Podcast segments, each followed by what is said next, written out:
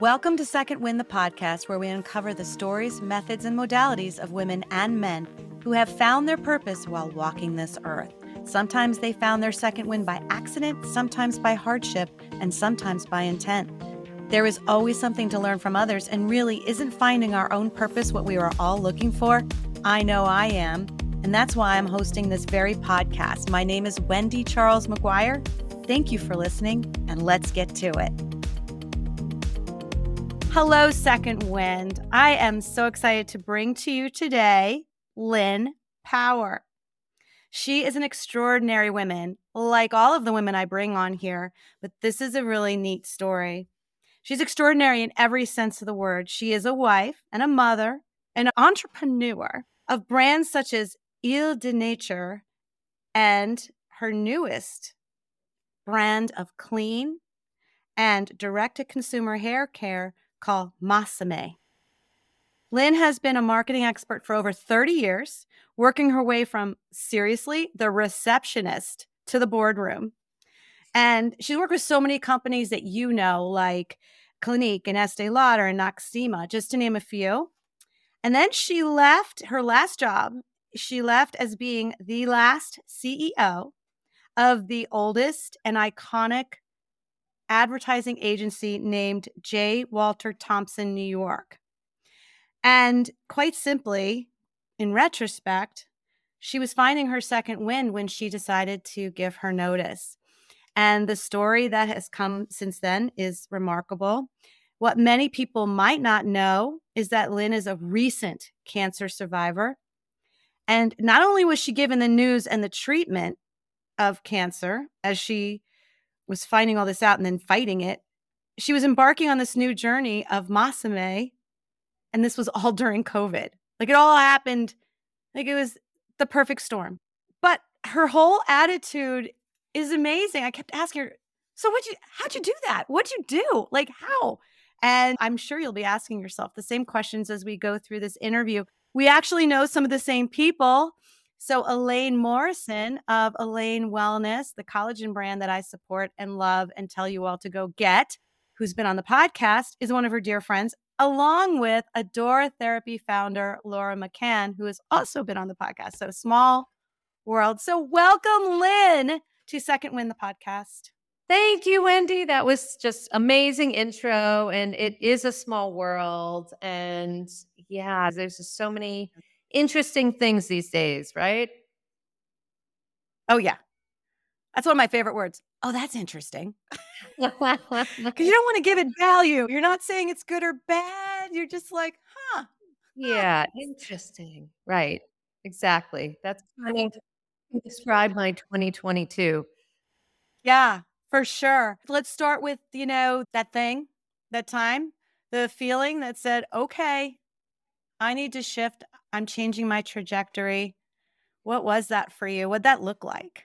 Yeah, well, you know, it's interesting because I loved my career for a really long time. I mean, I felt like I just completely fit into that world because it was this combination of left and right brain thinking.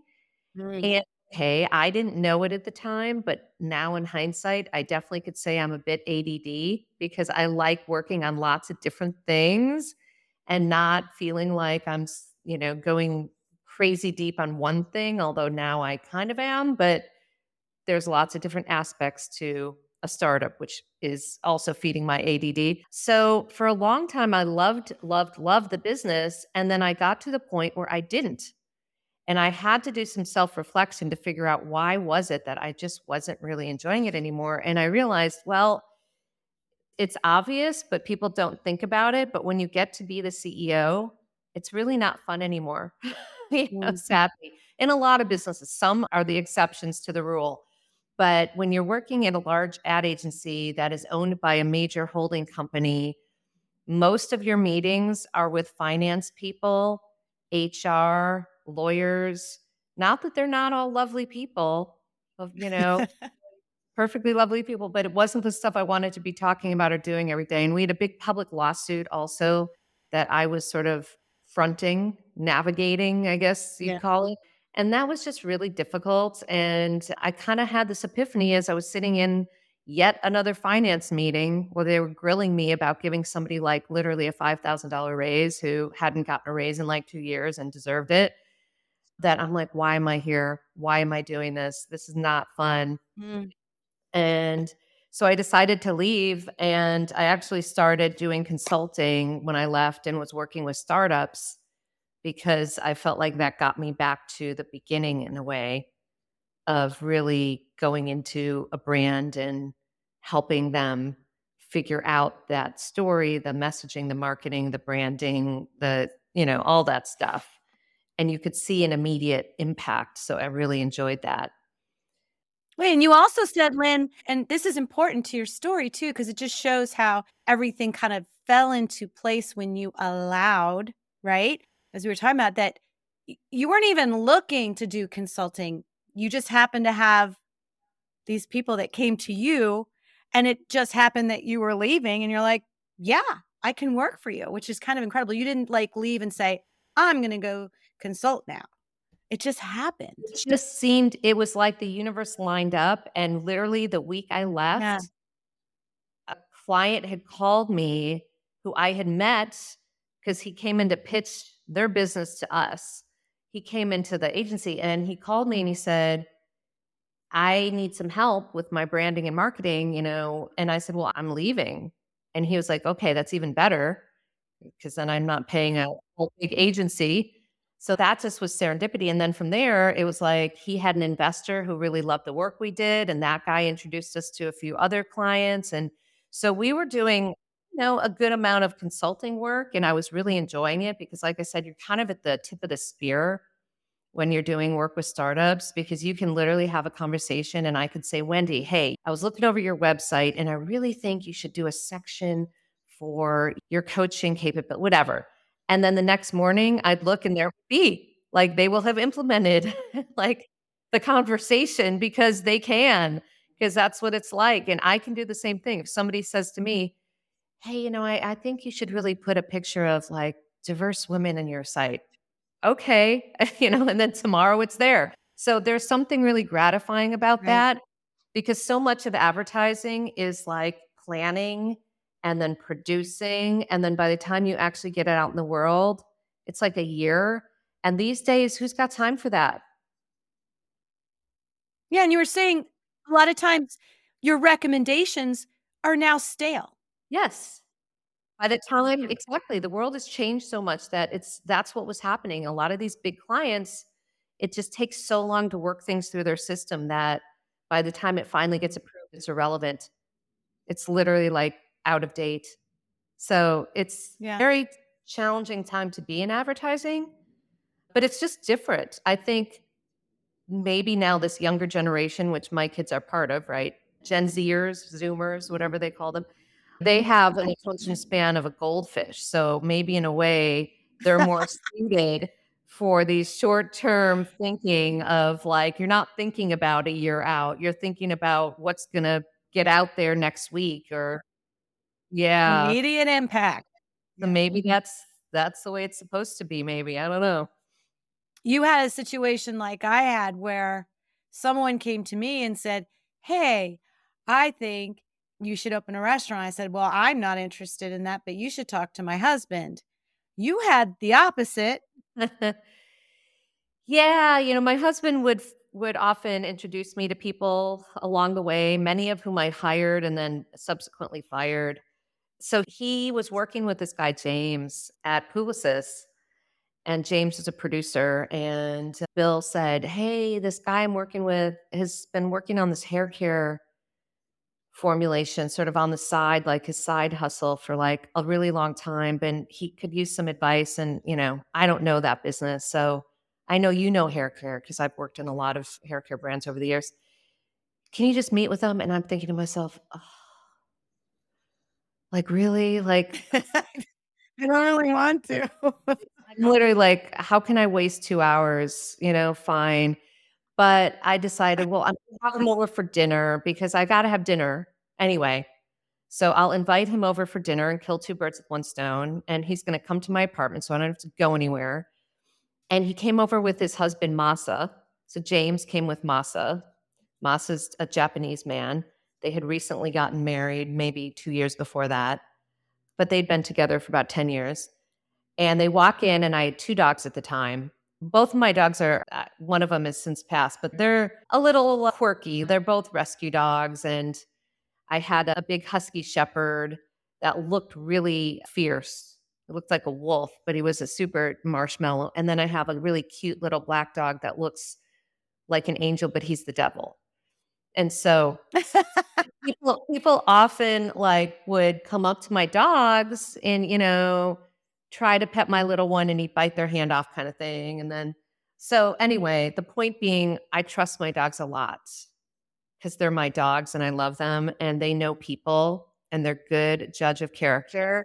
And when Masa and James came in the door, my dogs literally like both of them like ran up to the two of them and were like so sweet and happy. And I was like, oh my God, that never happens. They were like dog whispers. And they have their own dog named Chiro, who is Frenchy. So, anyway, so then they sat down and we had a lovely dinner and they just told me sort of like everything over the last 10 years that happened and what they've been doing. And I have to admit, I got sucked in. I was like, it's a great story. Mm-hmm. And James had gotten to the point where he had the formulations almost done, but he had no idea how to commercialize the business. Didn't have a brand name. Well, he did have one at the time. That was not a good one. And those were the conversations. I was like, well, that's not a good name. I'm going to have to change it. Okay. He was like, all right, like he was very receptive, very willing to partner, very open. And I tried the products and I loved the products. And I'm a tough critic because, like I said, I've worked in a lot of hair care businesses over the years. And so I really love the product. So that's how that started. We decided to launch the business together. It's been a fantastic partnership because we're so complementary. And I always tell people who are looking for like a co founder or don't find a clone of yourself. That's like the worst thing you can do because you're going to be tripping over each mm-hmm. other. Find somebody that's got a complementary mindset, skill set, shared values. That's important because those matter. But, you know, complementary skill set is ideal so that you can really divide and conquer and, and stretch further for the business. So that's what we did. So it's been a wild ride. yeah. And you said, he had been tinkering, and you said that James is a perfectionist, and he had been tinkering with this formulation for what, like 10 years or something to come up with this since he had found this seaweed type ingredient in Japan correct? And that it's a very it's like a spongy infuses hydration if i'm correct that is exactly correct. So mm. Masa, Masahiro, James's husband, grew up in this little town in northeast Japan called Otsuchi. It's actually was the kind of epicenter of where the tsunami hit in 2011. And most of the Oh wow. Yeah, most of the town was actually wiped out by the tsunami with the weird exception being the little temple, the rickety little temple that was out in the middle of the bay. There's this like little temple that you walk out to and that that did not get wrecked. So mm. I don't know.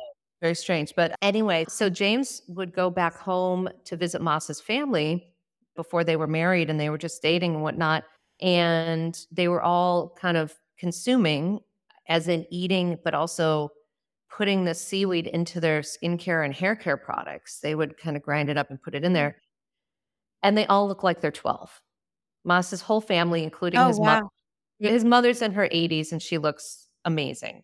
And the wow. Japanese have the longest life expectancy in the world, which is also, you know, there's something that they're doing that's right, obviously, to do that. So, so James became really intrigued with our ingredient and what it could do. And if you research Mekabu, or more specifically, one of the nutrients in Mekabu is called fucoidan, you'll see that there are a number of studies that it is a cancer preventative or cancer fighter.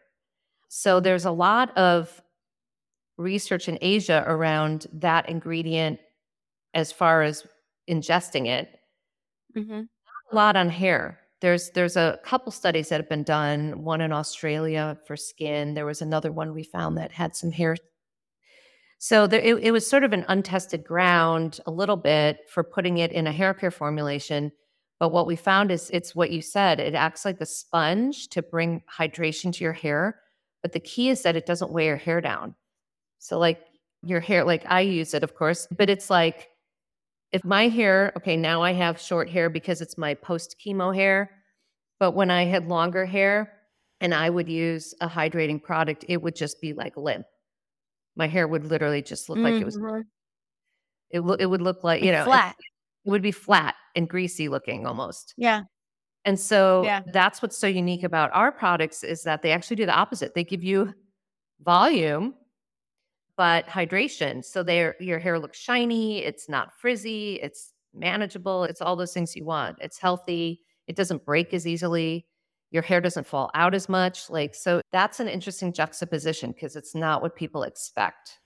Not only that, but it kind of was for you too because you now looking at these ingredients and jumping into this sustainable, clean, good for you, good for the ocean kind of world now, you looked back at the companies you had worked with and said, oh my gosh, there's bad stuff. That is bad stuff going in to those products and how detrimental that is to our health. It's actually kind of shocking because at the okay, I always have to caveat this by saying, in my defense, or anybody who worked in marketing or advertising 10, 20 years ago, we didn't know, you know, we didn't know that stuff in there, right? So it, it was a little bit of, you know, you're trying to market something. It's a lot of the products I worked on L'Oreal, Tresemme, Nexxus. They're widely distributed, known name mass products, and a lot of people use them. But what people don't realize today, or some people don't, a lot of people do, but it's getting better. But most of the products that are in the mass market that you buy at a grocery store or a drugstore or a Target or whatever have toxic ingredients in them still. Like 90% hair market still has toxic ingredients. And these are ingredients, sulfates, phthalates, parabens that have been shown to create health issues, can be carcinogenic, can be endocrine disrupting, can create all sorts of issues with your health. And yet they're still on the market. So that was a big reason why, when we launched our business and why it's so hard to make formulations that are high performing and clean, it's because in the US, we like suds, for example, in our shampoos.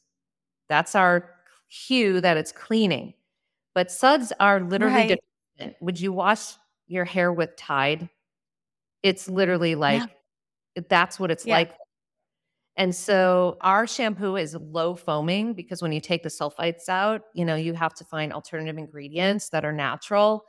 But we do have a little bit of foam. It's not no foaming, but it takes people a little to get used to. I mean, they will sometimes use way too much because they want it to lather up the way they're used to and then they get so much right. hydration. So it's like we're starting to kind of re-educate and have people relearn. yeah, train us. Yes. Yeah.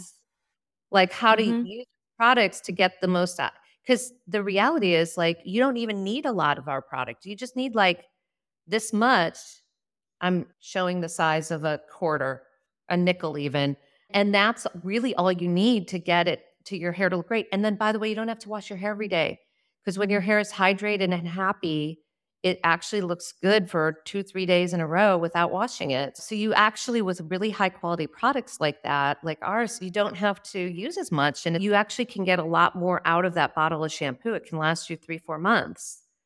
So it's just a different way of thinking about products. But yeah, I worked on a lot of products that are still in the market today, but are definitely not good for you.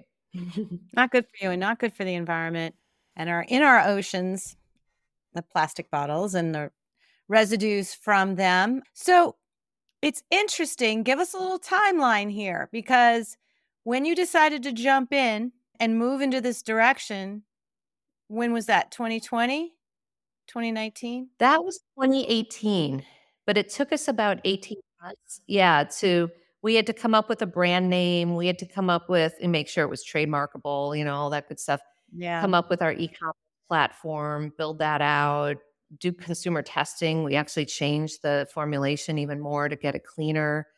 Did a lot of consumer testing on all kinds of hair types because we really wanted to make sure it worked for just about everybody. And then we were ready to launch, and we decided to launch at New York Fashion Week in February of 2020. A, because we're New York, and B, because Fashion Week. Like, what a cool statement, right? So that's what we did. We had two shows and we were doing the hair for those two shows and I just remember sitting in one of the shows and it was sold out and it was packed. Like people were like this, like crammed next to each other, like sardines in this little room and this space in Soho. And, you know, and then a month later, lockdown. It was like, wait, did that just happen? Did we all we were all together like not even that long ago and then here we are lockdown. So right. it was very surreal. And obviously we didn't know what was to come and no one knew what was to come. So you just kind of did the best you could. So how did that affect like you're jumping into this? This is literally your second wind, right? And it did you feel like the sales the wind had been knocked out of your sails, sort of. And now what? We're in lockdown. You're direct to consumer, thank goodness, because that probably helped. That did help. I mean, we did have to revisit our business model because I had been planning on, you know, salon mm. partners really help launch us, and that didn't happen at all. So, but to your point, luckily we had built ourselves to be what I call DTC plus, direct to consumer oriented. So we really just focused on our own content and our customers and just building that out. And that was good. I mean, the one thing why I couldn't be too like, woe is me about it is because everyone was dealing with it. Do you know what I mean? Like every right. small business I, I knew had problems. And at least we were in a position of we can sell it online. Like there's some businesses that just had to close outright, you know, like the salons actually had it pretty tough, you know. I mean, restaurants, yeah. funny enough, like in the areas where we were, whether it was New York or out in Palm Springs, whatever, a lot of them, if they were able to like open seating on the street, extend their seating footprint to be outside. And then I've noticed post COVID, a lot of those stayed. So a lot yeah. of those, right? So, like, if the restaurants were able to make it through that year and a half, they're actually better off now because they actually have more seating capacity now. Yeah, some of them do for sure. So you're pivoting. You're happy. Are you happy you've made this decision? It's kind of exciting and new, right? You're in a whole new field and the clean thing and, and it's doing well as far as you've got some loyal customers. You told me you have three times the average loyal customer base, which is incredible for a brand new product. But when did you get the news about the cancer? So I was happy. I was chugging along. I mean, it's make no mistake, it's a shit ton of work launching a business. So yeah. People think it's like easy these days because oh, you can just get just just get your domain, get a Google domain and a URL, and then just go into Shopify and set up a store. And yes, that's true. But there's so much that goes into it. That's a whole no, that's another podcast. but yeah, right. Just the print on the label is a decision in and of itself. Like yeah. that you have to kind of work through. So many things. And then of course with COVID, supply chain got all screwed up, ours included.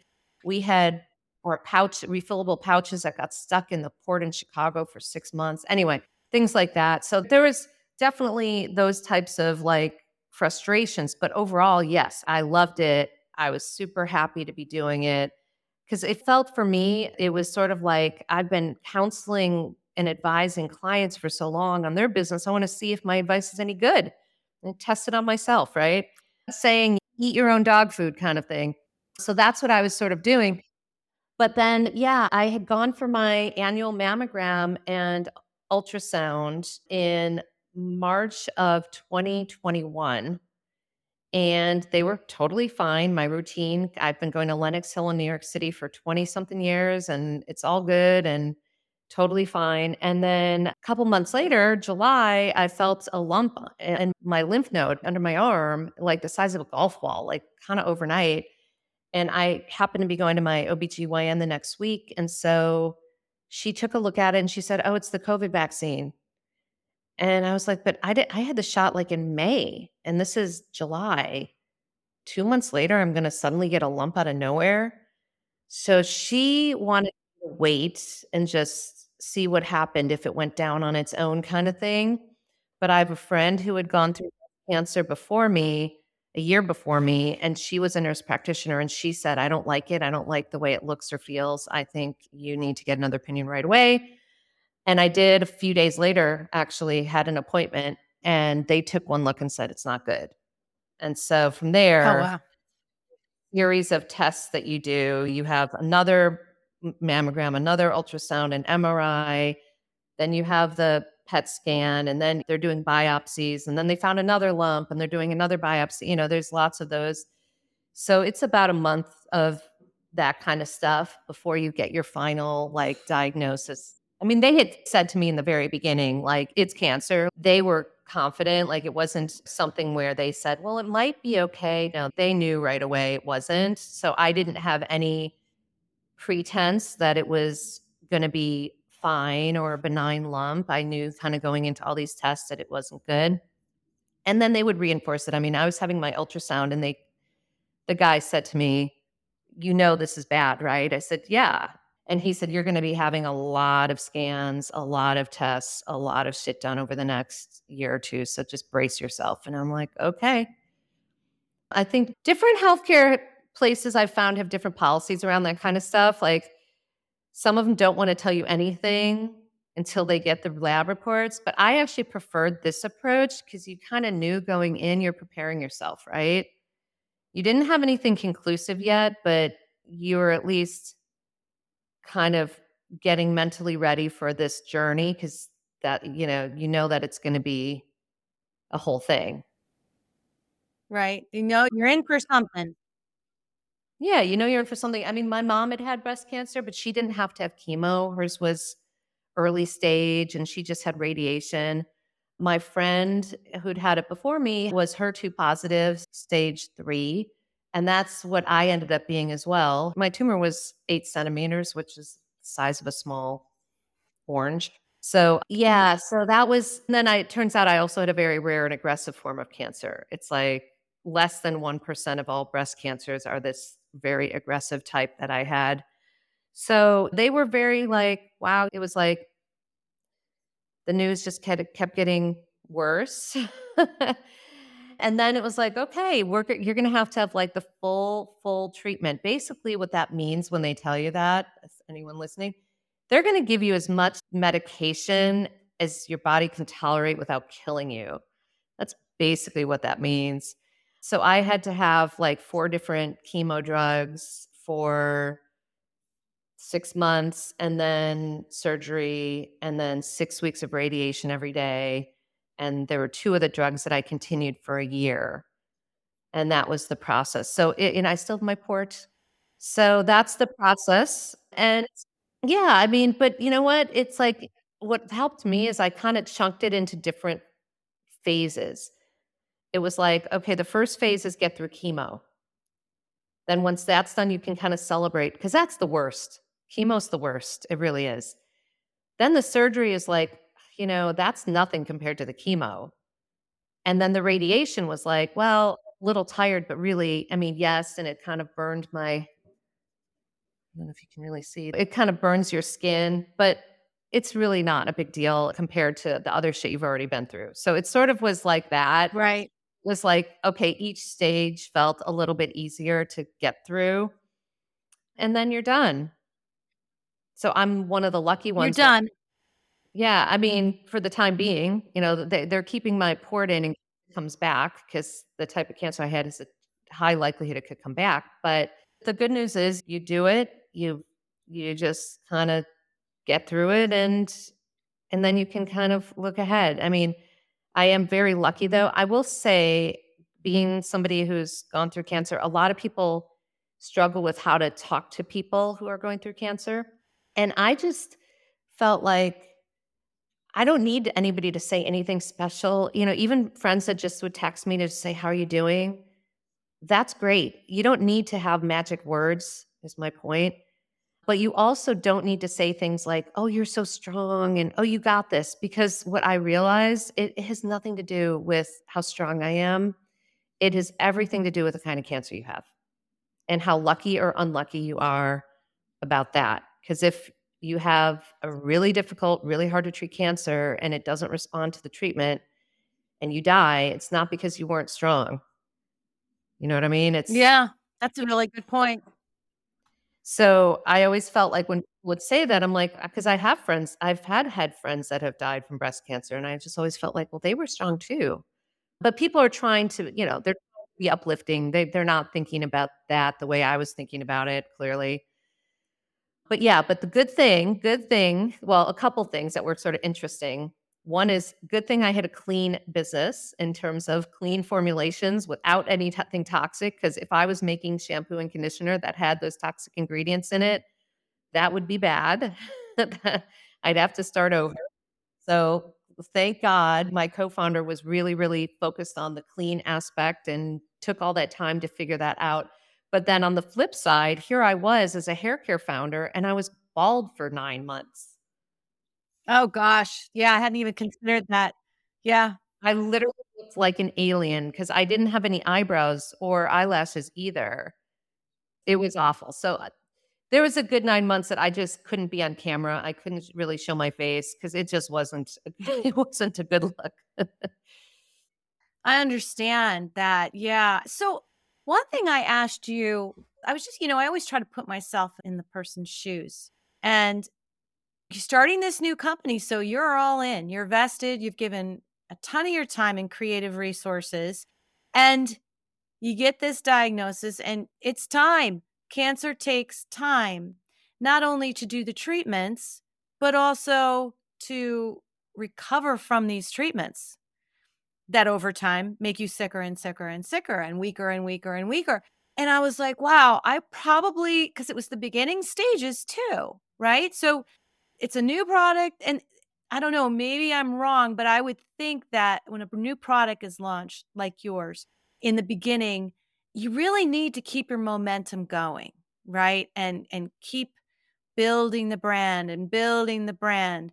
And it seems to me that simultaneously your body's trying to fight the disease and fight the disease. And the energy to fight the disease is all consuming. And I'm like, so what did you do? Just hit the pause button. Like, that's what I probably would have done. Up, oh, yep. Um, I'm gonna be out of this for a little while. Carry on and just call me when you need me, kind of thing. And you said no. I didn't do that, which I that's one of these extraordinary things that I think is amazing about you? Well, you could call it extraordinary, and I just call it pragmatic because I wasn't doing it to Mm. be extraordinary. I was honestly, for me, one of the easiest ways to get through my day when I'm dealing with something like that is to keep moving and find distractions. And my business was enjoyable, is enjoyable. So, you know, for me, that was a really good distraction to keep doing stuff so that I don't have to think about my cancer all freaking day. And so it was kind of, it really wasn't like me trying to be like, I'm going to show cancer who's boss and fight through this. It wasn't really that kind of thing. It was more like, I just need distractions so that I'm not miserable every day.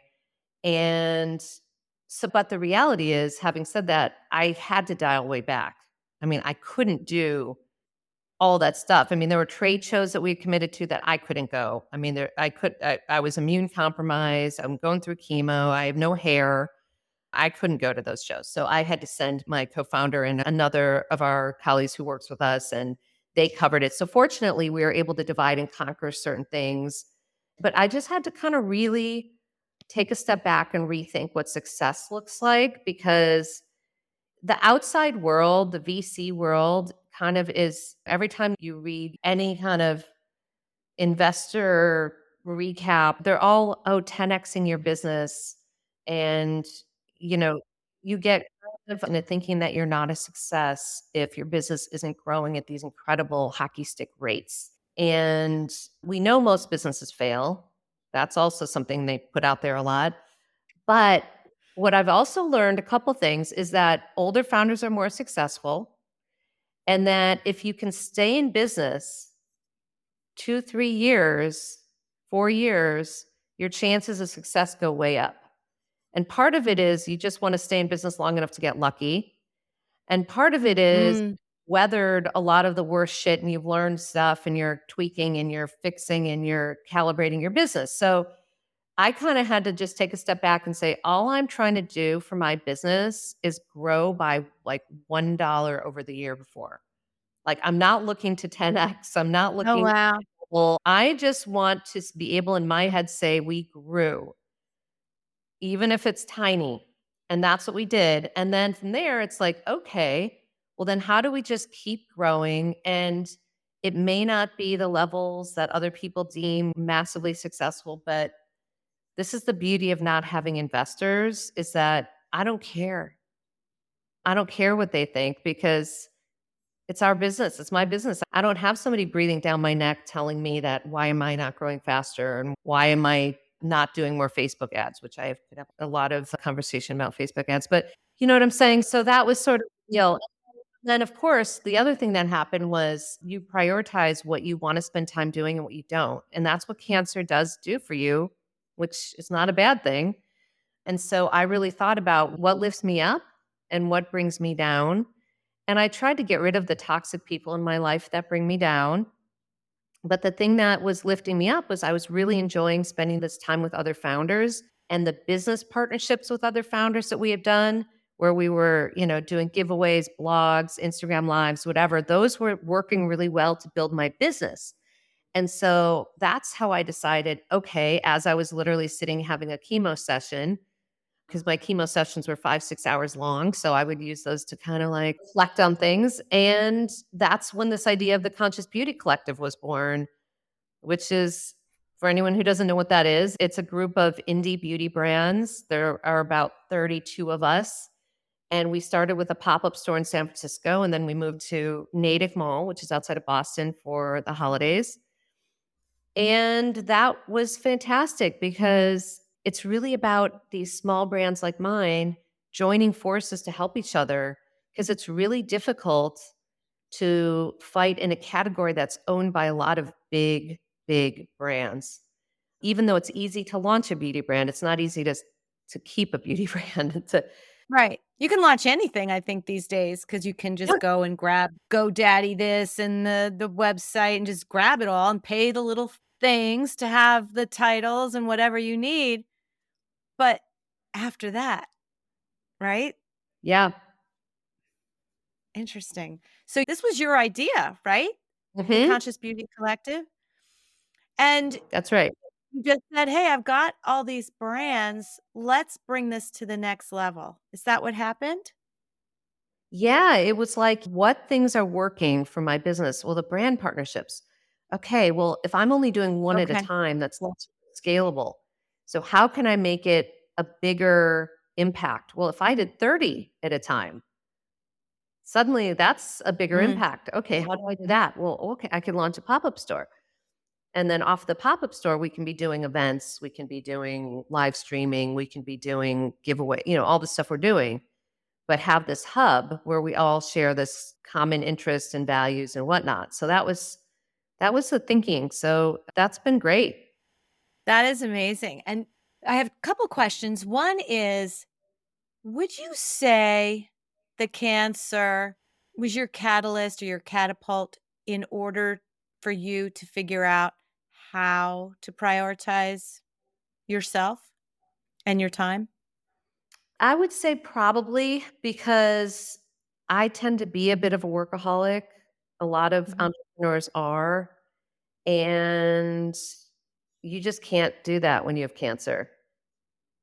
So you do have to prioritize. So it does force that. Now, it's a shame that it takes cancer to force that mm-hmm. because I think a lot of entrepreneurs could use a little bit of just perspective, maybe. But I also get why it's hard because, like I said, there are a lot of outside forces and voices telling you what benchmarks you're supposed to hit and where your business is supposed to be. And it can feel, it's very easy to feel like a failure amidst all of that. I would say, Lynn, wouldn't you, that it's kind of an interplay in ourselves of the worthiness and how we can internalize that versus what we're told makes us worthy. It's and I think that happens for everybody no matter what you do. Down to the overscheduled mother that well, I'm only as good as how many boxes I have checked off in my calendar going all the way up to the CEO of a company. It's really interesting. That's and I've been grappling with that myself like well, who said I'm not good enough just doing this? Right. And what is just this? It's really interesting. And what I thought was really interesting too with this idea that you had of prioritizing and starting to implement things that made you happy is that you decided to take your care and move it to Palm Springs where you could walk to your treatments. Again, that was just pragmatic. I mean, who wouldn't rather be in Palm Springs in, you know, March and April versus Massachusetts, right? And my doctor was an hour and 15 minute drive each way in Massachusetts. And so when you're going through radiation, you have to go every day.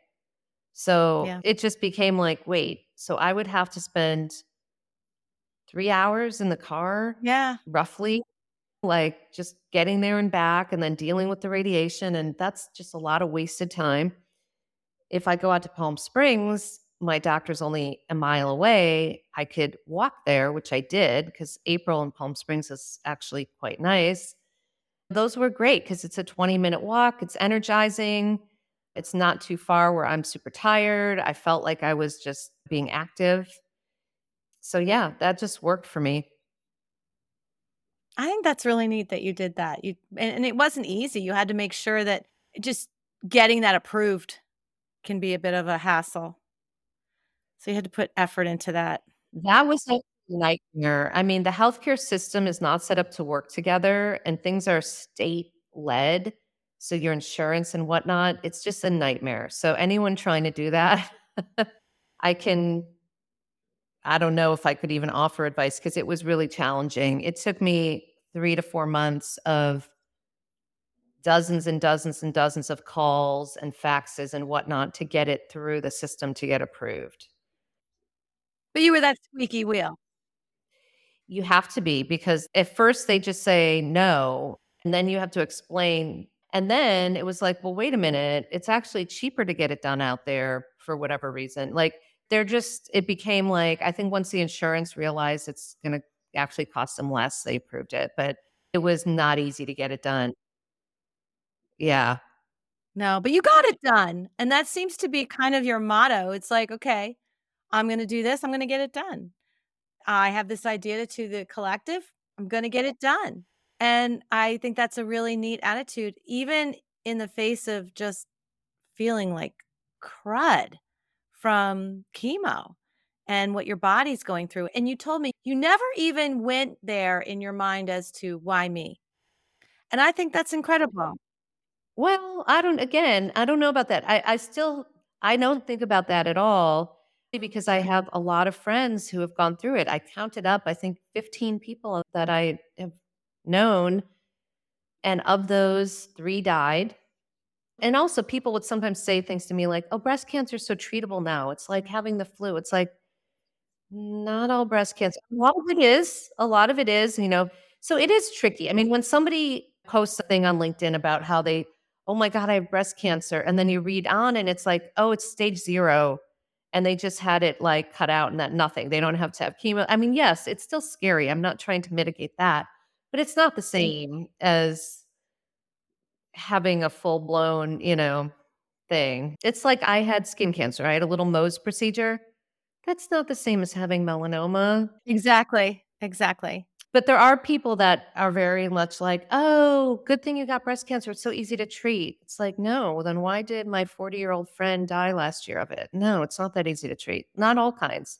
And it is a very pervasive cancer. And my friend and I have done a lot of sort of soul searching as to why we got it, not why us, but more the cause of what triggered it.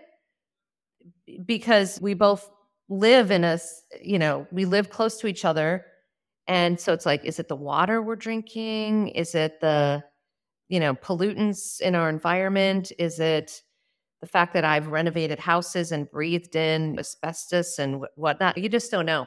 Or is it my deodorant? I mean, one of the brands in the Conscious Beauty Collective is called Simpure. That founder, Annabelle, had stage three breast cancer when she was 28, and she was convinced it was her deodorant that caused it she started her business by launching a clean deodorant and then from there launched skincare. But it could be that. So we don't know. But I think it seems like yeah, there's more things that are triggering cancers because there's a lot of cancer out there. Boy. And my oncologist said, Oh, it's just because people are living longer. That was her thing. Cause I was like, why is like everyone I know, there's somebody in their family has cancer. It's just very prevalent. She because people are living longer. And that's true too, but I don't know if that accounts for all of it. I do think there's got to be some environmental stuff we're doing that we're going to find out in 10 years. Yeah. And there's research that I'm doing and working with Morley Robbins of the Root Cause Protocol. I think I mentioned this to you, where it all comes down and it's been scientifically proven time and time again for hundreds and hundreds of years that it all comes down to the copper as the gateway to our cells and our own copper, how the copper regulates everything. And then when that's dysfunctional, it causes it's, it's just like the snowball effect and everything else we do. It's very, very interesting. And Morley's going to be on in a couple weeks, but it's definitely something to look into that eh, I mean, it's going down to the mitochondria in our cells. Yeah. And how they're affected. It's really interesting.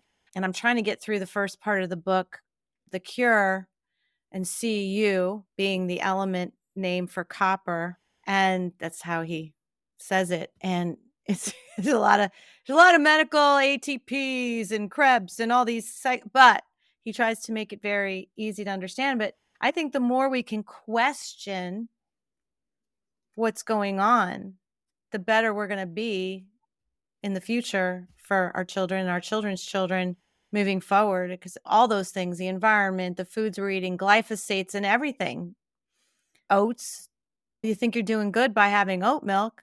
Well oats is a very heavily sprayed crop. Yeah. it's so interesting i'm like oh but i love my oat milk latte but i'm so bloated all the time. Hmm what if i stop drinking the oat milk latte? Oh i'm not bloated anymore. Like wow. ding yeah. ding yeah. ding it's super interesting. And I just, it's crazy. But back to your story. So, where is Masame now in your world? Because now you're in your, well, I don't want to, is it recovery, remission? Where are you? They don't like to say that you're cured, but I am what they call NED, no evidence of disease. And then if I stay this way for two years, they will say, I'm cancer free. So that's that. But where Masami is, I've jumped back in because now that I've got my energy back, I'm now going back out, going to trade shows. In fact, I'm going to be at Inokos, which is a great trade show in San Diego next week. There's Makeup LA in LA, of course. There's America's Beauty Show in Chicago. Then I'm going to be at Shop Talk in Vegas. Like, so there's a bunch of stuff that we're doing, which is great to get out there. But yeah, I'm really just really focused on getting Masami on track and growing. I said Masame. It's Masami. Masami, yes. Masami. Because Masami was, yeah. So Masami was named after Masahiro, my partner's husband, who is like our muse. He's just a really wonderful human. And it also means truly beautiful in Japanese. So that was just serendipity when that happened. But yeah, so I'm really focused on just getting it out, getting it out in the world, getting more people to try it. When people try it, they tend to love it. So just trying to get out there as much as possible. And you have enough energy to go do all these shows. I mean, because that stuff will wipe you out. I like it. I mean, I can't do it. I mean, I've got a couple coming up that are all over the next, you know, few weeks, but yeah, I do enjoy it. And then we're launching another pop-up. We're going to be in Riverside at Victoria Gardens April, hopefully. Fingers crossed that all works out for the Conscious Beauty Collective. So yeah, so I've I'm busy. It's good. I'm kind of digging my short hair. I think I'm going to leave it short. So we'll see. It's cute. Yeah. Yeah. So that's it. So it's shaping up to be an interesting year for sure.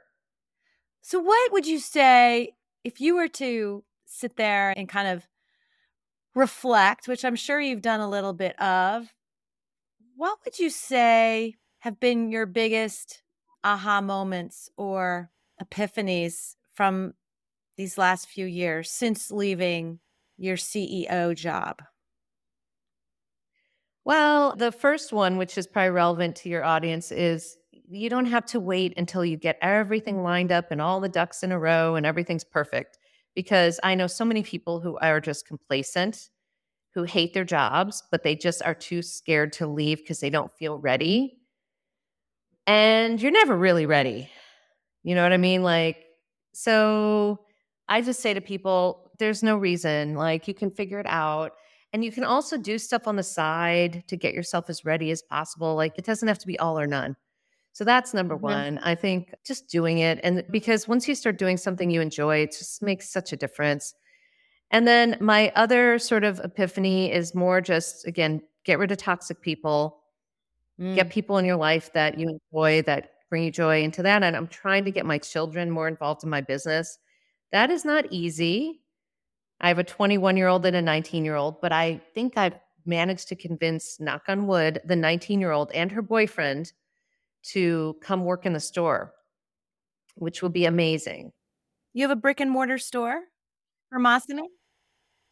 Yeah, it's the Conscious Beauty Collective store. So hopefully I will get her twist her little arm, but that would be my other epiphany is just like there's nothing wrong, at least for me, maybe for other people, but there's nothing wrong with blending your personal life and your work life.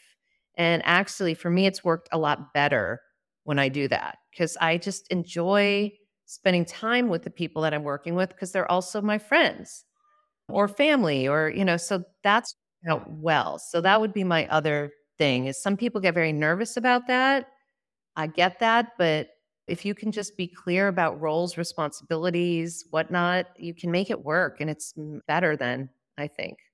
You're speaking to a woman whose sons both work in our restaurants. Yeah.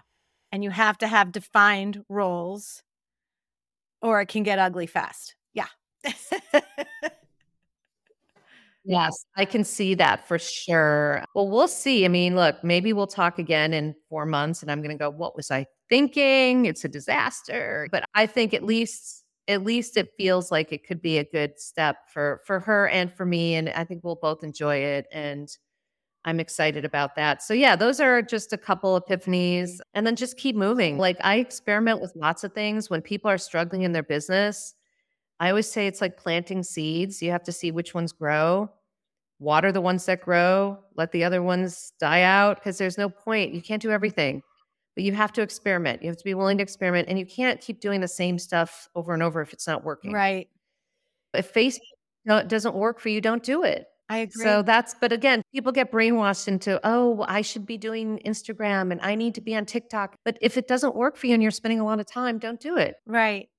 And I think also looking at your journey, just as you said, you just keep going and you just open the door and allow and you just keep keep the momentum going and allowing what happens next to happen Yes. next, I think. I would agree with that. Yeah. So where can people get these amazing products? I'm so excited to try mine. So, okay, lovemasami.com is our website. So you can order there. L O V E M A S A M I dot com. I could create a discount code for your listeners. Why don't we say second wind, 20% off? And that way, you know, people have an incentive to try it out. Leave a review if you love it. And then, yeah, we're on social media. Love Masami Hair everywhere. So we are on Facebook, Instagram, TikTok, Pinterest, YouTube, etc. And then if people just want to reach out to me, I mean, I'm easy to find. I'm on LinkedIn. My contact info is on our site too, but I'm always open to questions, to really anything. If people have questions about marketing, about entrepreneurship, about second wind, about clean products, all that good stuff, I'm always open to that. And that's a very good point that I wanted to mention in case it hasn't come through in the podcast is that one of the things that's filling your soul the most right now is being a mentor and a nurturer for the other brands, the other women, the young entrepreneurs who are don't have the big treasure chest of experiences that age has allowed us to have that you can just pull in and say, "Oh, well when I did this, this happened." or you have all these experiences and you said that that just really fills your soul and that's what you're happy doing right now yeah i do i have a lot of other entrepreneurs that you know they don't have a marketing background so they have a lot of questions around stuff and i always love helping them because like i said if indie brands can support each other it's like what do they say the rising tide lifts all boats something yeah. like that yes yes it's that analogy. It really is like there's no reason you need to be competitive. There's plenty of people with hair. There's plenty of people with skin. Yeah. There's enough business to go around. As my husband says, there's an ass for every seat, right? yes, exactly. So there you go. Oh, Lynn, it's been my pleasure speaking with you today and getting to know you. And I appreciate you're being willing to talk about a huge part of your life with the cancer and how you just put your head down and went right through it. It's amazing. It really is. Well, happy to share. I'm honored to be on your show. It's lovely, and I'm so glad we were able to connect. Thank you so much. And until next time, breathe in your second wind. Thank you for listening today. I hope that something you heard made you smile, made you think, and made you feel. If these incredible stories empowered you, awakened you, or left you feeling inspired, make sure to share with a friend and write us a review on iTunes so we can continue to change lives through this content. Make sure you tag us while you're listening on our Facebook group, My Second Wind, or hit the link in the show notes to join the conversation. Until next time, go ahead and breathe in your second wind.